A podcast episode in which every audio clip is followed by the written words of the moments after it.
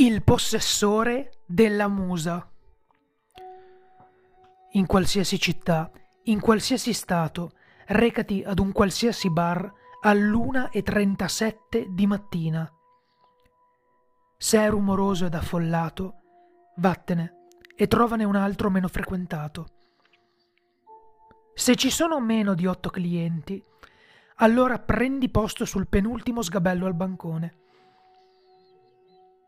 Se il barista dovesse parlarti con un accento che sembra russo o greco, ordina quanto vuoi qualsiasi cosa tu voglia, poiché il possessore sa chi sei e avrai tempo fino all'alba per goderti un'esistenza relativamente indolore.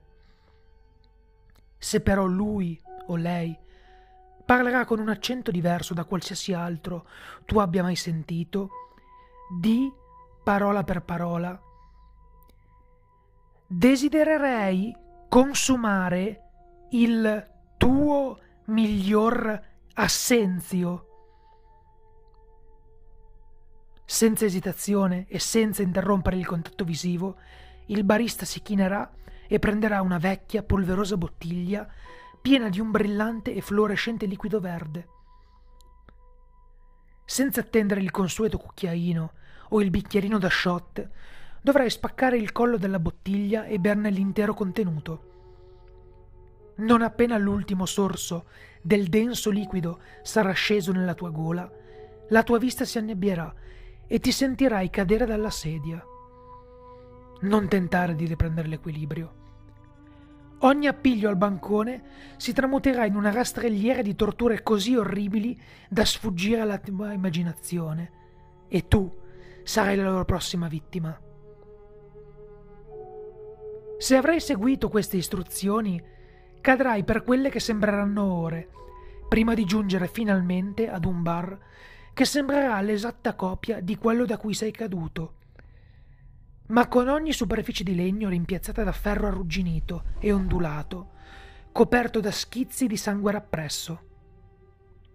Alzati, e il bar sarà inondato da una luce che si ripeterà ciclicamente nell'intero spettro visibile.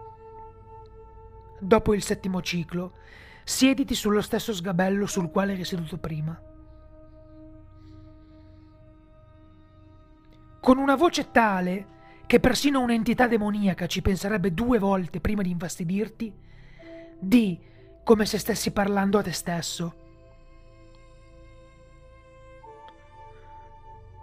sono venuto solo per un drink, lasciami in pace.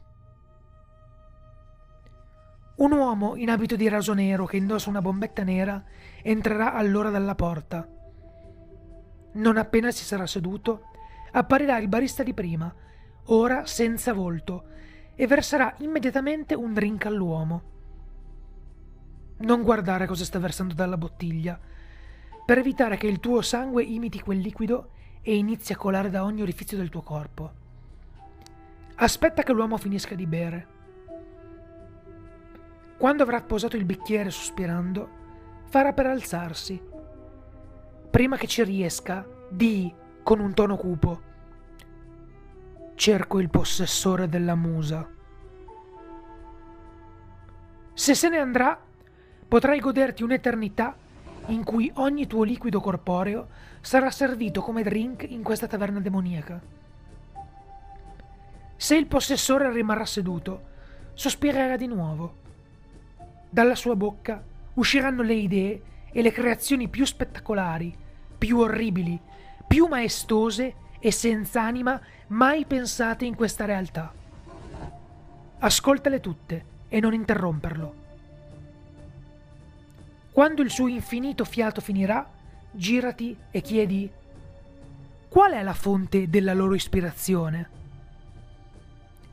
L'uomo sorriderà e ti farà l'occhiolino. Dal suo occhio uscirà un raggio del nero più profondo e del bianco più puro. Quel raggio penetrerà i tuoi occhi colpendo la tua mente. La tua nuova ispirazione è l'oggetto centocinquantacinque su cinquecentotrentotto. Tutti i pensieri saranno ora chiari e nessuna sostanza, nessuna condizione ambientale e nessuna creatura dall'abisso potrà mai annebbiare la tua mente.